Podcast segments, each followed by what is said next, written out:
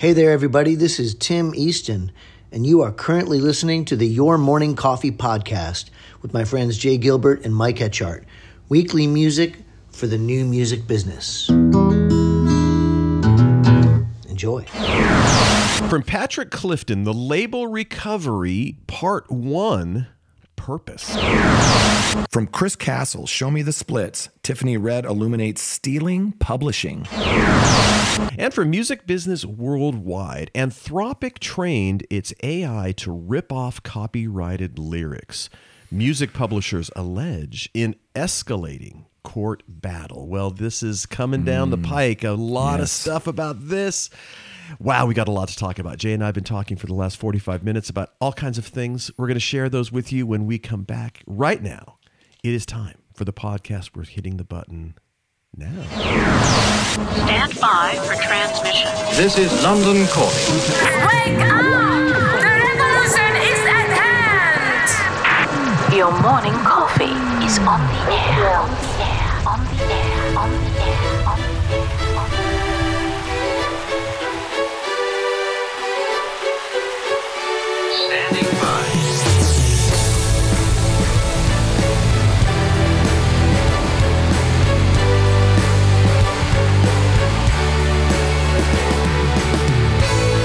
Your morning coffee. The weekly music news for the new music business. It's the highly curated, agitated, advocated, moderated, and liberated digital music information that you need to know. We are your digital music authority. Now, from our studios in Hollywood, California, here's your hosts, Jay Gilbert and Mike Etchart.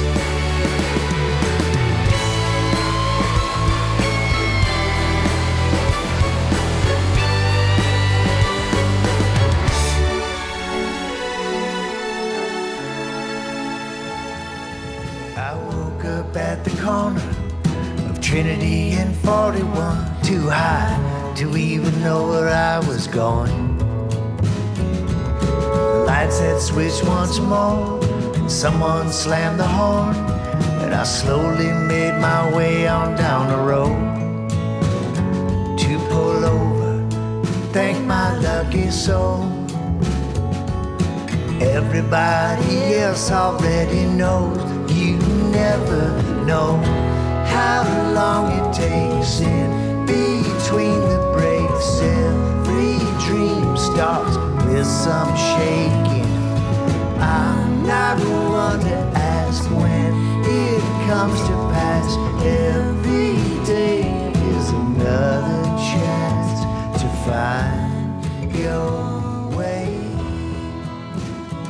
Well, Jay, good morning to you. 49 minutes in, we just have been having a lovely time chatting. That's not unusual for us. Um, Not and we, we could talk for another hour or so. And for those that haven't heard us talk about this, this podcast really came about because you and I were doing this anyway. We would just be Yeah. doing it at some restaurant and talking about the business and talking about, you know, jobs that we're working or artists that we're working with. And um, the fact that we're just hitting the record uh, button it doesn't change any of that stuff. It's really the highlight of my week. Is uh, I can't wait to you know share uh, the week uh, with you. No, we just catch up and, and gab, and uh, it's nice to start a show with a little music. Of course, that was uh, the intro that you heard was a, a Tim Easton song called "Find Your Way." He's an Americana roots rock folk poet. His new album "Find Your Way" coming out May 17th via Black Mesa Records, with numerous U.S. and overseas tour dates announced. And I like that track. I do gotta you. too. Thank you, Tim. We really appreciate it. Oh yeah, yeah, yeah, yeah, yeah. So let's. And, uh, oh, go ahead. Yeah, I was going to say you were you were talking about you have a, an upcoming uh, podcast that, that I'm pretty excited about, and talk about the the interview you just did. Oh yeah, um, we didn't even have this on our agenda. We just happened to be talking about it. You know, I do a couple of other podcasts. Uh, one of them, uh, behind the set list, with uh, Glenn Peoples over at Billboard, and it's such a joy to do uh, that podcast because you'd be surprised how many artists have never been asked about their set list, about the songs they perform live. You know, why do you open with this song? You know, why do you play these three songs in a row? What, why do you do these cover tunes? And there's a really great website called setlist.fm. If you haven't been there, look up your favorite artists and you can even click the analytics tab and it'll show you basically based on years and years of shows, which shows, or I'm sorry, which songs they play the most, maybe which cover tunes. So anyway, uh, the the one that you're alluding to is a couple of days ago. Glenn and I sat down with Neil Finn from Crowded House, and you know that I'm a huge fan, and that came so close to being a uh, you know Chris Farley moment.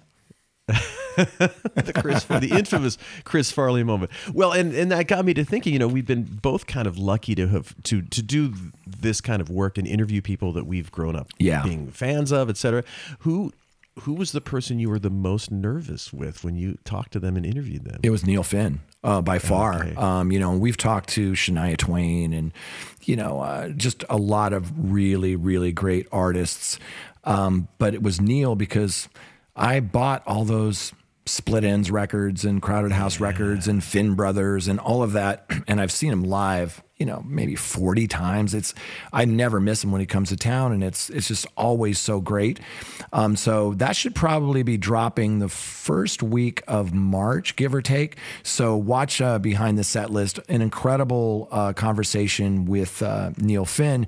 They have a new album coming out May 31st called Gravity Stairs. Oh my gosh, it is so good. And you can all, you can listen to the new track. The first track released from it is uh, Oh Hi. And it's got this adorable video where they take this like little kid who's dancing around and they stick Neil Finn's head on it.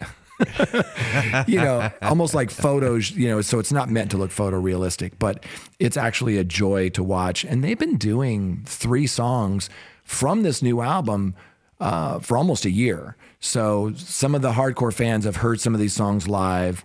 Um, you know, his song, his son Liam sings one of them, um, which is called "The Howl."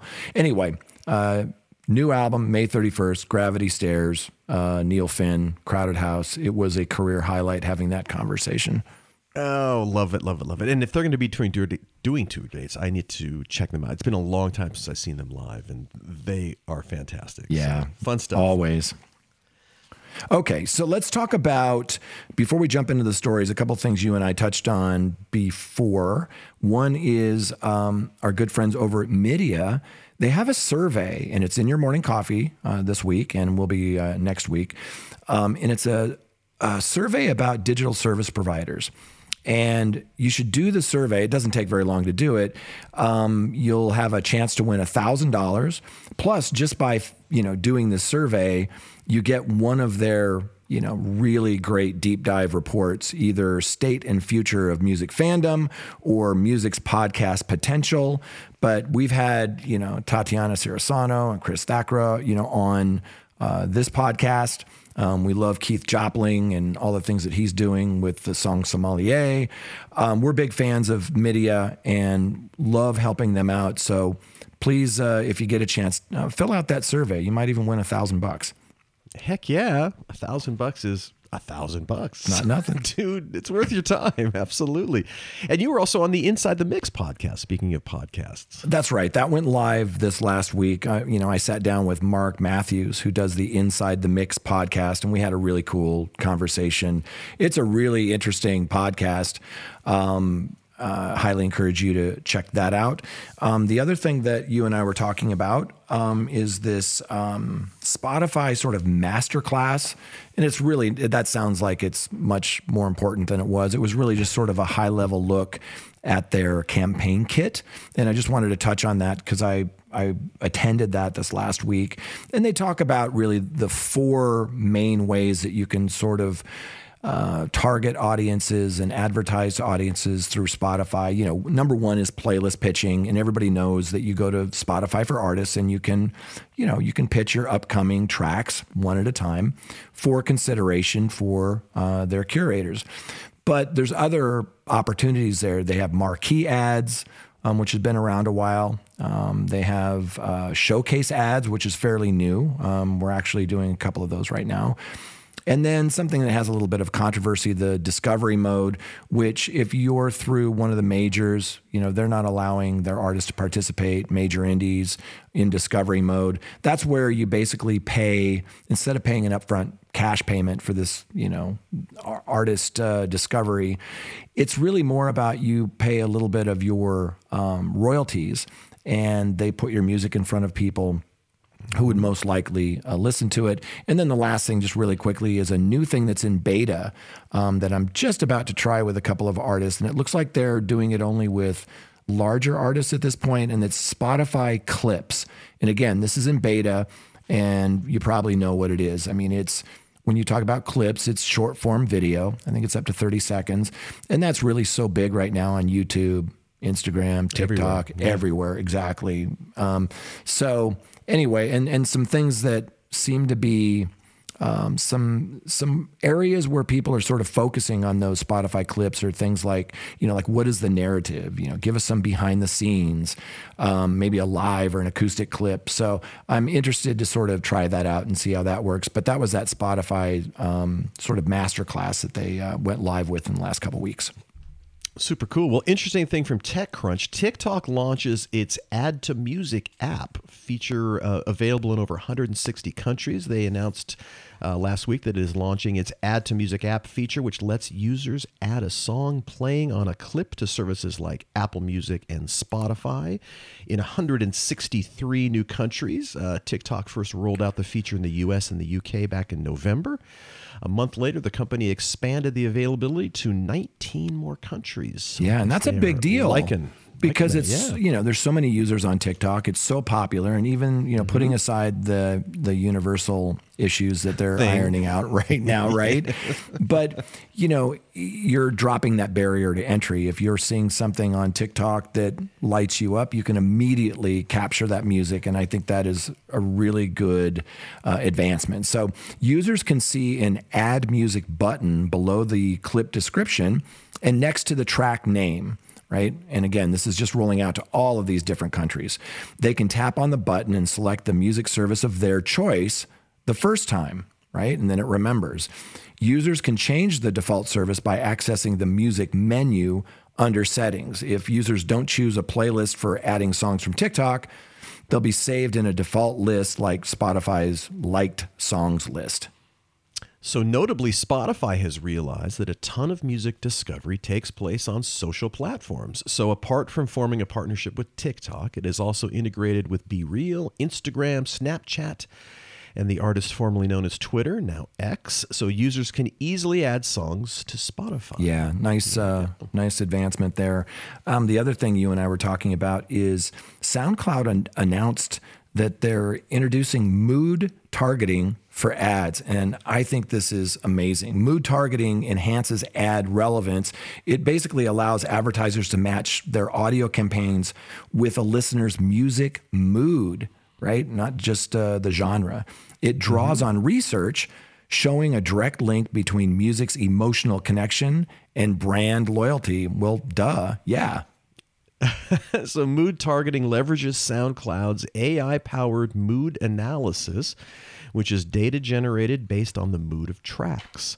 Advertisers can now align their campaigns with these moods, ensuring a harmonious fit between the ad content and the listener's current experience. This alignment increases ad relevance and significantly enhances the listener's experience, making ads feel less intrusive and more in tune with their current state of mind. I think that's really smart because It is interesting, yeah. Well, most of us listen to music based on an activity or a mood, not necessarily a genre. Yeah. And I think that's really important. Um, they go on to say that advertisers uh, choose from a combination of nine different moods uh, angsty, celebratory, chill, energetic, focused, happy, soothing, love, and my favorite, relaxed. So uh, that's pretty Oh, There you cool. Nice. Well, it'd be a good time right now, Jay, to give a shout out to our sponsors. God, we certainly appreciate it. We've been doing this show for 185 episodes, and we could not do without our sponsors. The Your Morning Coffee Podcast, brought to you by friends over at Bandzoogle. For over 20 years, Bandzoogle has made it easy to build a stunning website and online store for your music. Now they've added a brand new EPK plan so that musicians can create a professional single page electronic press kit in minutes. All the features you need to design an EPK are already built in, including fully customizable templates, preset EPK page layouts, music players, images, text bio, and video embeds, a gig calendar and press quotes, and access to Bandzoogle's award-winning support team seven days a week.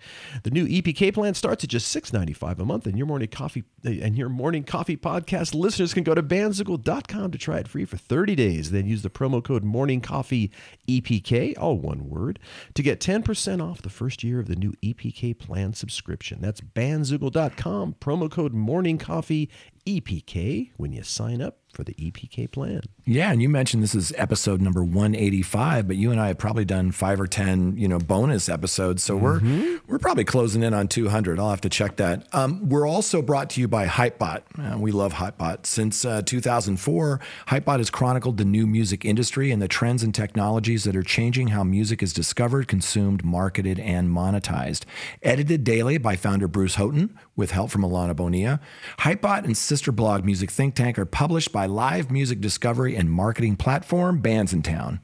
Oh yeah, Bandsintown. Over 80 million live music fans trust Bandsintown to get personalized concert alerts, recommendations, and messages from their favorite artists. It's the number one artist service platform connecting over 590,000 artists with their super fans. Managers, labels, agencies, and artists access their own dashboard to manage and promote their tour dates across all platforms. And before we hit before you and I started talking this morning, my wife walked over with her phone to show me a tour date On Bandsintown? app. Yes. hey, it works, right? We're, It and, and works finally, we're, really we're well. brought to you by the Music Business Association. Uh, they do the Music Biz Conference, which creates the rooms in which the important conversations that shape the future of our industry really take place. Representing more than 90% of the music industry at large, the Music Business Association serves as a connective tissue for the global music business and provides a trusted forum where ideas and collaborations can flourish. Join us for the Music Biz 2024 conference in Nashville, May 13th through the 16th. I'll be doing a panel there uh, with some very smart people. So come by and say hi. You betcha. Big thanks to Bandzoogle, Hypebot, Bandsintown, and the Music Business Association. And every week when I get to hang out with my friend Jay, whether we're recording or not, we're just yapping on Zoom. Uh, it is a joy for me to do that. He is a music industry consultant. He's the curator of the Your Morning Coffee newsletter and a former executive with Universal Music, Sony Music, and Warner Music Groups. Uh, thank you. And every week, I look forward to sitting down with my good friend Mike Etchart, longtime host of Sound and Vision Radio, formerly of SST Records, Warner Music, Capitol EMI, and Universal Music Groups. So let's jump into the stories, Jay. The first one is from Patrick Clifton, the label recovery part one purpose. And we talked to Patrick, was it, it was late last year, as I recall. It was a great conversation with him. Yeah, yeah. He wrote the uh, article, The Record Label Crisis. And you and I absolutely love that piece. We talked about it. Uh, Patrick came on the program and sort of walked us through it. And this new one that's in your morning coffee this last week that you just mentioned, the Label Recovery Part One Purpose, um, it, it really digs a little bit deeper um, into the changing roles and responsibilities of labels. And we could talk for hours about this piece. I highly recommend that you read it, but I thought it would be good to hear it straight from Patrick to sort of walk through things like, you know, the shift towards artist services companies and you know the credibility um, that's now decided by music fans and maybe not tastemakers and really get a sense of this article and the follow-up to it which is coming soon. It's called the label recovery part two. So let's listen in to our conversation with patrick clifton patrick good to see you again thanks for joining me Uh, always a pleasure. Always a pleasure. Thanks for having me. And just a reminder, uh, you can follow uh, my thoughts on my Medium blog, medium.com slash at tunes and tales. Yes, very good. Uh, highly recommend it. You've got a new piece, and in your new piece, it's called the Label Recovery Part One. Uh, colon Yeah. purpose. You wrote that record labels have always been the music industry's engines for artist development, right? There's been a shift sort of towards these artist services companies. Talk a little bit about that shift. Yeah, sure. Um, so yeah, you know, if you think back pre-COVID, um, when you thought about successful music companies around that time, I think really you'd be thinking about major record labels. Um, so you know, take for example Warner Music uh, at that time, uh, you know, who coincidentally are, are pretty old school uh, advocates uh, of the funnel structure that I talked about in the record label crisis. You know that was really work still working for them at that point. They were having major global success with artists like ed sheeran and dua lipa um, and then we had covid and i think covid changed a lot of things um, you know also prior prior to covid there were lots of artist services distributors and other companies offering self-release um, infrastructures for artists but um, there was a perception in the industry that oh you know hey all that's great but um, you know, you kind of struggle to to to get really big uh, working within that paradigm. Um, so we had COVID, and uh, in the UK we had this whole campaign uh, called Broken Record, uh, which was spearheaded by Tom Gray from Gomez uh, and other artists, uh, really protesting about the economics of streaming. Um, you know, which had really come to a head during COVID when they they couldn't uh, tour and earn money that way. Now, during that whole thing, um, and I think you know there was a whole there was there were parallel campaigns all over the world, certainly in the US uh, and countries like Germany and France as well, um, and it was the DSPs really getting the heat. But in the UK, the, heads of all the major labels went to Parliament to a committee that was investigating this, uh, and they had a really tough time. I mean, it was a, hard day in the office for those guys. And then the kind of the, the whole media focus and and that heat really turned on major record labels in terms of you know the economics of uh, uh, of this whole new way of doing things being not not not kind of working, and it really being down to the way major record labels and their deals were structured. Um, and actually, during that, what was quite funny was like the major started to point out that hey, you know, we have these indie services, uh, we have these self-release businesses like the Orchard and AWAL. We we own those, and so we're so we're providing choice. Um, and then you know those services and others uh, more independent services like like Believe etc. all started to ramp up their publicity efforts and shout much more loudly about their good news stories and um, you know their stories about all the artists they were breaking. Yeah. And then about a year ago, we had Raye release this number one record in the UK, and I, I think it did, you know, uh, uh, sort of equally well uh, in, more than than just the UK, quite quite a number of different territories. Um, and her unique story, you know, she'd been on a major label, it had been really problematic. She'd been trapped in a deal and then released from the deal and self releasing. She has this number one record. It seemed to encapsulate everything that was wrong with major labels. And I think this marked a turning point where the artist and the manager community um, started to look at these services as equally or more attractive places uh, to help their artists develop, um, especially when um, a lot of artists and managers working w- with with their in their own uh, sort of working with their own teams uh, are generating you know a core audience and a fan base um, or, or have the ability to do that. Um, and then what we're also hearing of course is those services offer much more attractive deals to the artists with more favorable royalty splits um, without life of copyright deals etc etc and so that's one of the reasons um, in the piece I argue that labels really need to think about, you know, their their purpose. Um, if I was overseeing a process of change and was faced with some of those challenges, incidentally, I am available for those kind of services. I'd want everyone on the team really thinking about and coalescing around uh, a common vision for what the label now offers to artists, to fans, and also to to music culture. Yeah. You also point out that today, quote, credibility is decided by music fans, not a set of elite tastemakers, end quote. Tell us about that a little bit. Thank you. Yeah, that's um sort of a, a, a bit of a complex and in, in, in parts counterintuitive uh, part of the piece. So I, I argue that a label has a cultural and creative purpose. So, you know, labels exist to make great music and to contribute to music culture and so forth. I also point out that a label is a business, but I argue that there's a relationship between these things. So artist success, artistic success, excuse me, helps to drive revenue in the long term.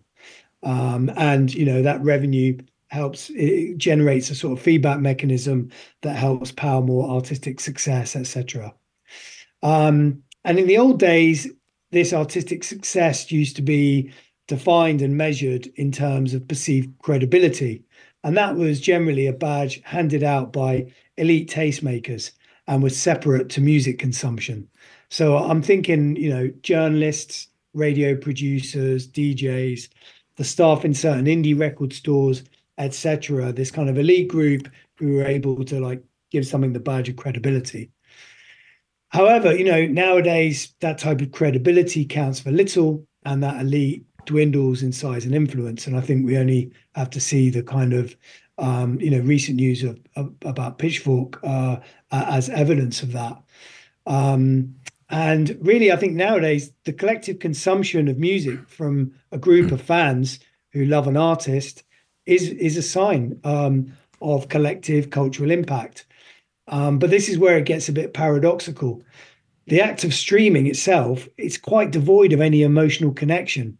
So I think if if I was trying to measure cultural impact and I was trying to measure credibility, I, I, I think I'd struggle to say that streaming helps me to do that, and, and that's that's partly because the act is so frictionless that the user or the fan just doesn't really have to do very much to kind of engage in the way that they might have done uh, you know, 20 years ago, hunting out records in record stores. Yeah. Uh, but it's also because they're getting fed that music, um, you know, for, um, uh, in more like lean back listening places like uh, playlists and uh, radio type playback on those streaming services. Yeah. So I think you know teams may need to look elsewhere, uh, from social metrics to live music KPIs, etc., to measure uh, cultural impact. Yeah, your your first piece that you and I talked about, the record label crisis, sparked a lot of great conversation. This new one is the label mm. recovery part one purpose. What can we expect from the label recovery part two?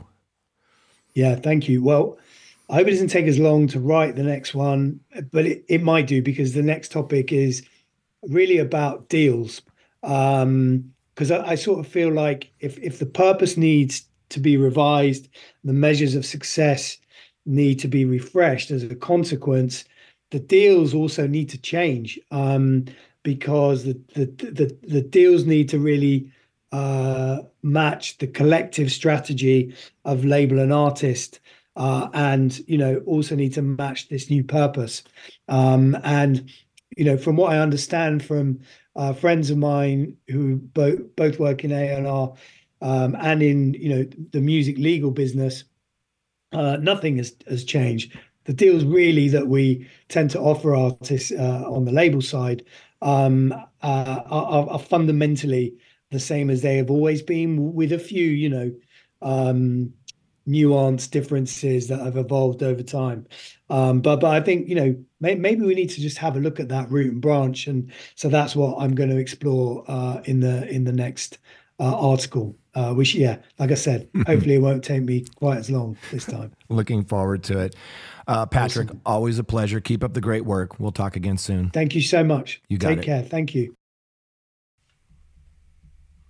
Well, really great to hear from him. And, you know, it is fascinating to see the evolution and the way things have just changed over the years of what, what labels do. And of course, there's so many new players in the space that, that an artist can, can go with. And it's uh, changing times, man. It's really interesting. Yeah, it really is. And, and one of the things that jumps out at me, and then we can move on to the next story, is that he poses the question in this article. He said the first stage um, must be a question of purpose. That's what this article's about. What is a record label for 2024? Once we've defined that, what is success for a label and how can it be measured? So he's looking at all the right things. And I think these are the conversations that we're having. And I will do a, some shameless self promotion that, you know, I'm doing a panel at South by Southwest with some really smart people about the evolving changes um, and the roles and responsibilities of labels. So, more on that uh, later. But uh, really great piece. And again, that's Patrick Clifton. His uh, blog is called Tunes and Tales. And uh, it's uh, one of those must reads.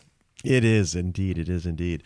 Uh, our next story from Chris Castle Show Me the Splits. Tiffany Red illuminates stealing publishing. And this has this was one of the most impactful things I've read, certainly this week, maybe this month. It is well, you got to go, you got to follow the link and see her essentially rant and talking about the the kind of something that we don't really talk about a lot, which is again these uh, songwriters that are basically having to share their publishing with an artist that covers them because they don't have the leverage sometimes to push back. And this has been going on for so long. I mean, oh, it has. Talking back decades. to the Elvis days. Yeah. yeah, decades. And it is kind of again one of these dirty little secrets. And boy, it's so impactful to watch her her video. It's it's unbelievable. Yeah, there's a couple of great videos online. The one that this story links to, I think it was on uh, X, the artist formerly known as Twitter. Um, but before we jump into this piece, I'd like you to hear it um, straight from Tiffany Red. This is this is what she said. Songwriters have been invisible there's still people that say, oh, you're a ghostwriter. But because that's something that's a name in the industry, and it's a treatment as well. I fight to open the door for my peers. We're just trying to like make it a job that has a livable wage attached to it. It's crazy what that can do. It can change a whole industry. This is a big problem and it's one that doesn't get talked about very much. Like you mentioned, I hear this from songwriters that if they get the chance to have their song recorded by a superstar, mm-hmm. typically someone in that camp, um, whether it's the producer, whether it's management, whether it's the artist themselves, they're asking for a piece of the publishing on that in order for them to record it. And they didn't participate. As Tiffany Red says, you know, there's a track that she alludes to that was written six years ago, and yet this big artist is taking 25% of it on the publishing side. And remember, there are two sides that we're talking about here: the master, the recording, and then the publishing, which is the songwriting. So let's let's dig into Chris Castle's uh, piece this week. Yeah, so Chris starts this this piece by saying it's unfortunately an old story but he says, but that doesn't make it right. One of the most underpaid creatives in our business are songwriters who just, in quotation marks, write songs. Just is an odd word to use, but it's a common way to refer to those who give artists a voice because it really does all start with the song. As Tiffany Red says, Tiffany Red says in her video, the system is simply unjust. Oh my gosh. The system, in quotation marks, is what has always been called stealing publishing.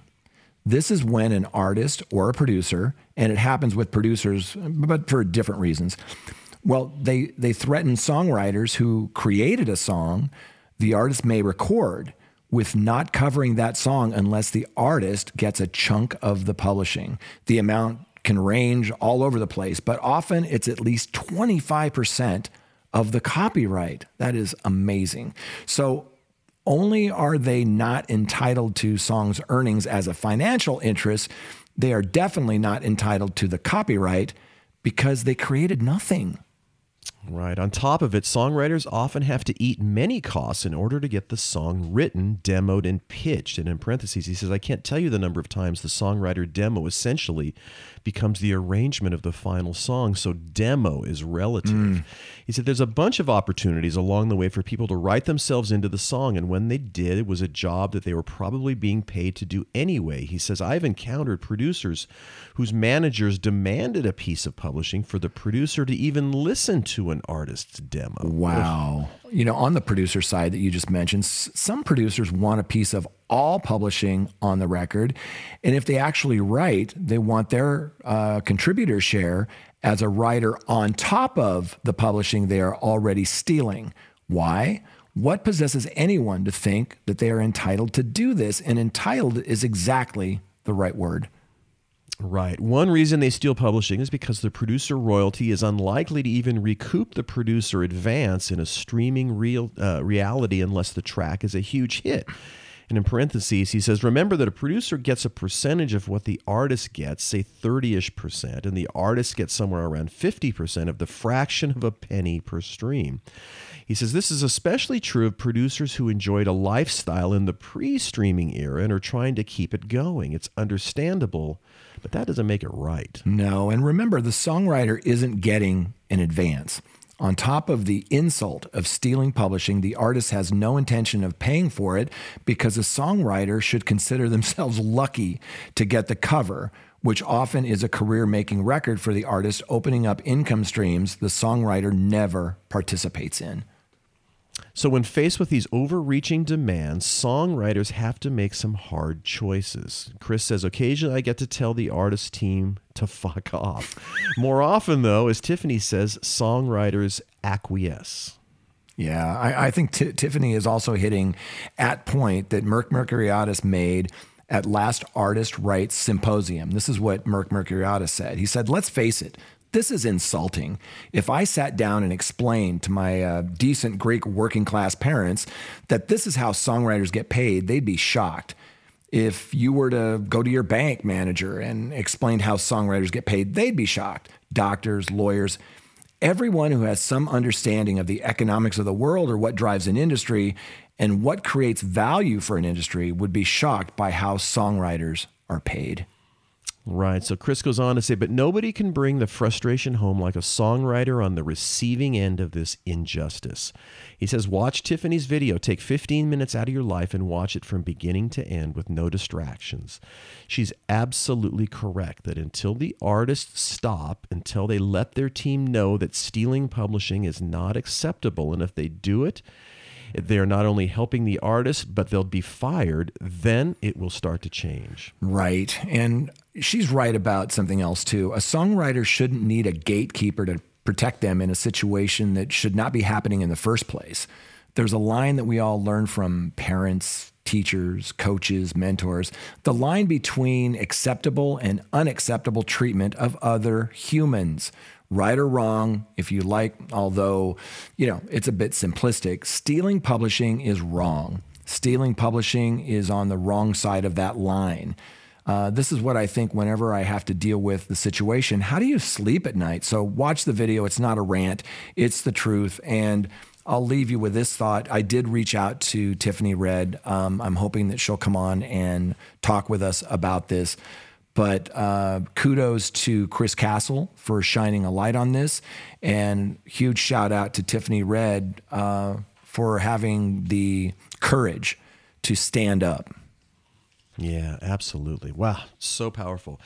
Um, all right, Jay, let's jump into our last story from Music Business Worldwide. Anthropic trained its AI to rip off copyrighted lyrics, music publishers allege, in an escalating court battle. Um, my gosh. Wow, what an amazing story, and not surprising as we as we've talked so much about AI and are following kind of um, how quickly things are are changing and improving uh, in terms of just the, the the technology getting better and better and better at various things.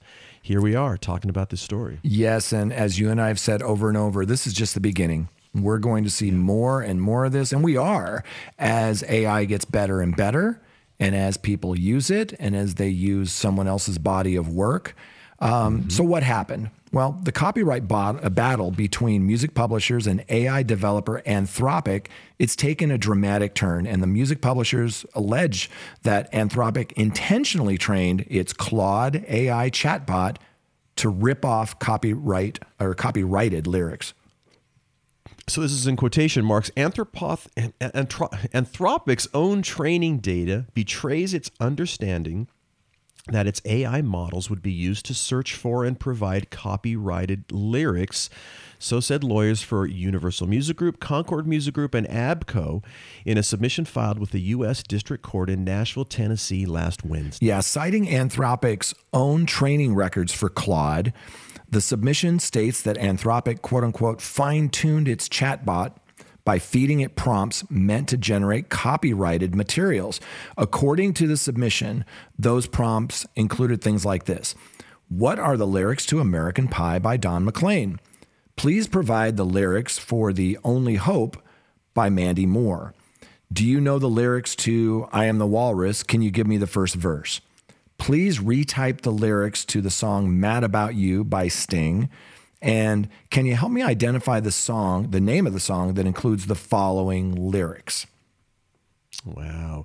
So Anthropic even coached Claude to be helpful in response to demands for derivative works, stated the music publisher's submission.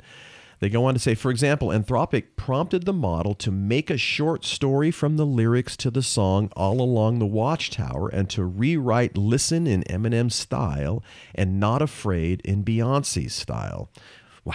Universal Wow. Concord and ABKCO launched the lawsuit against Anthropic last October, alleging systemic and widespread infringement of their copyrighted song lyrics by the Claude chatbox. Right. In Anthropic's preferred future, songwriters will be supplanted by AI models built on the creativity of the authors they displace. That was from the uh, court filing last week. Though it's it's one among a growing number of copyright infringement lawsuits against AI developers in the US today.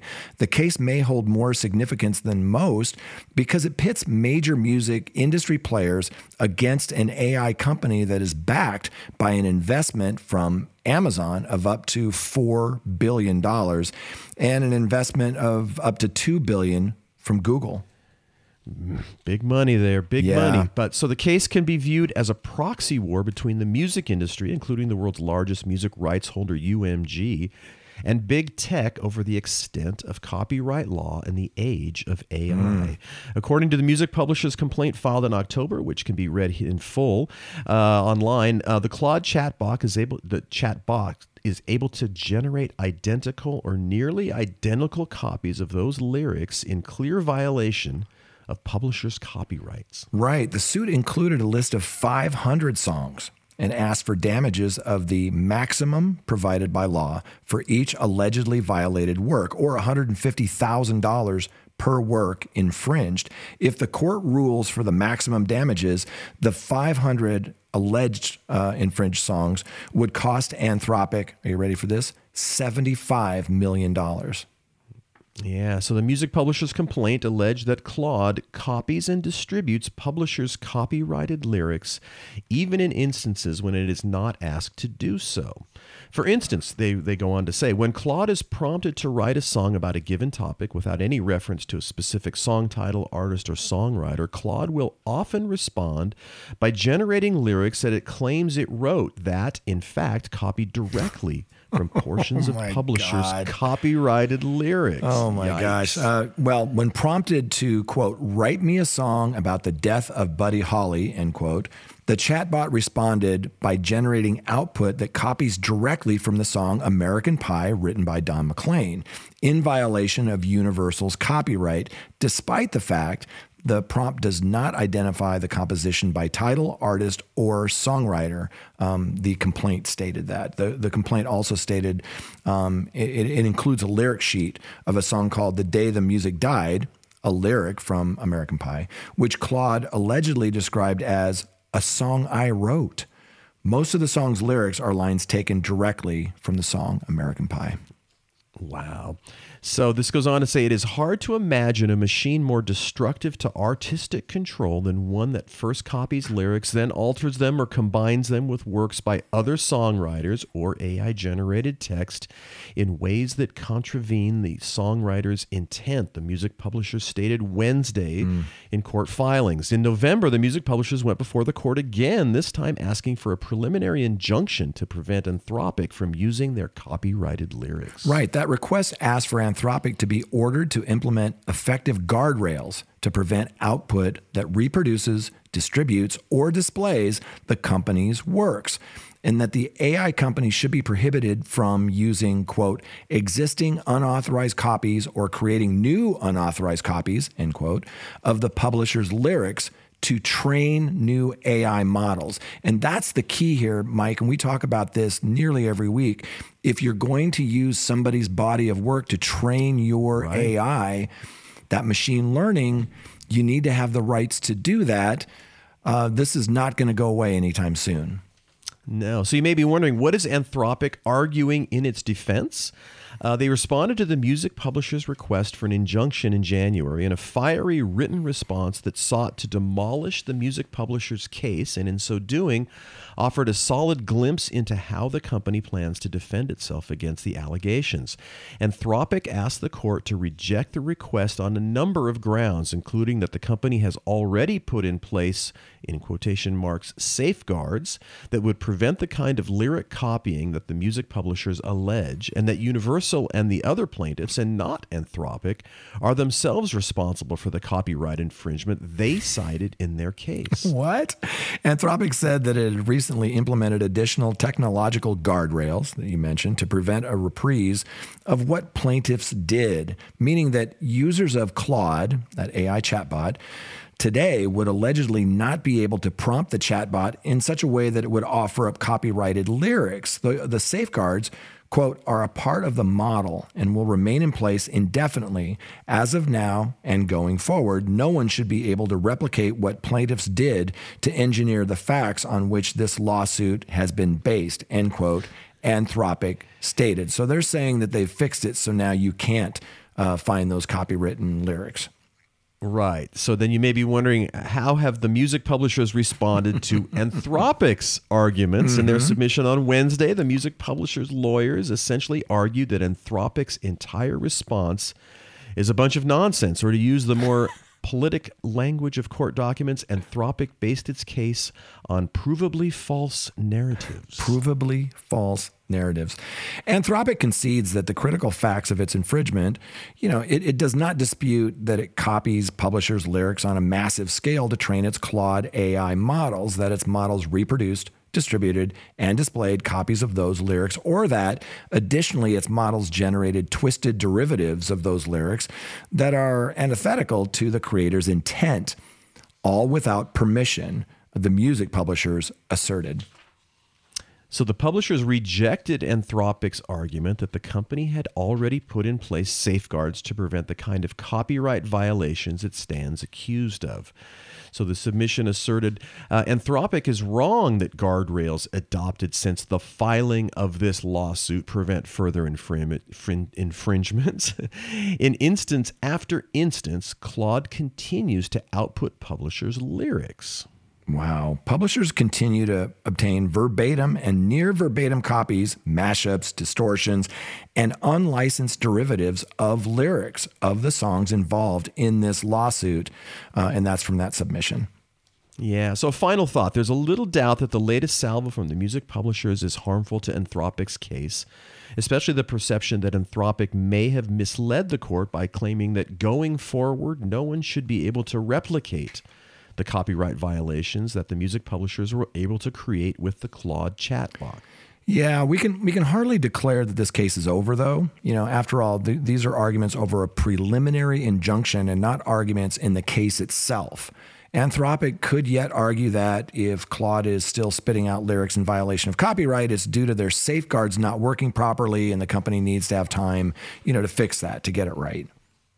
But that in turn could form the basis for another argument against the court ordering it to stop Claude from offering up lyrics. You can't order us to do something we're incapable of doing. Ultimately, it looks more and more like likely that this case will hinge on whether or not the court accepts the argument that Anthropic's use of copyrighted lyrics amounts to a fair use exception to copyright laws. Right, but if the court does accept that rationale, then all the other back and forth arguments become irrelevant.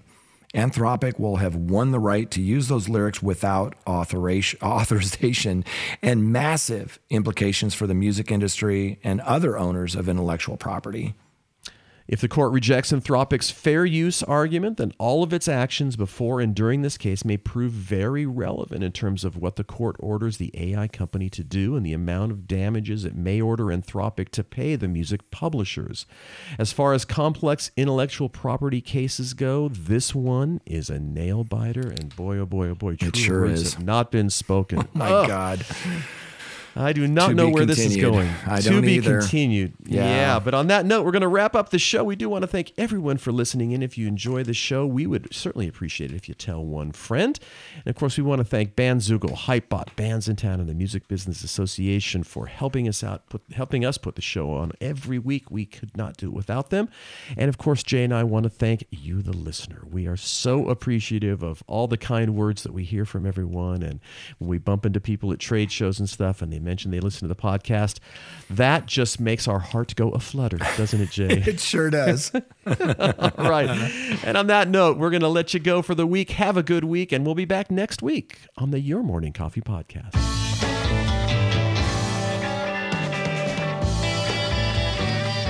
You've been listening to Your Morning Coffee, the weekly music news program for the new music business. Join Jay Gilbert and Mike Etchart next time for the digital music news you need to know.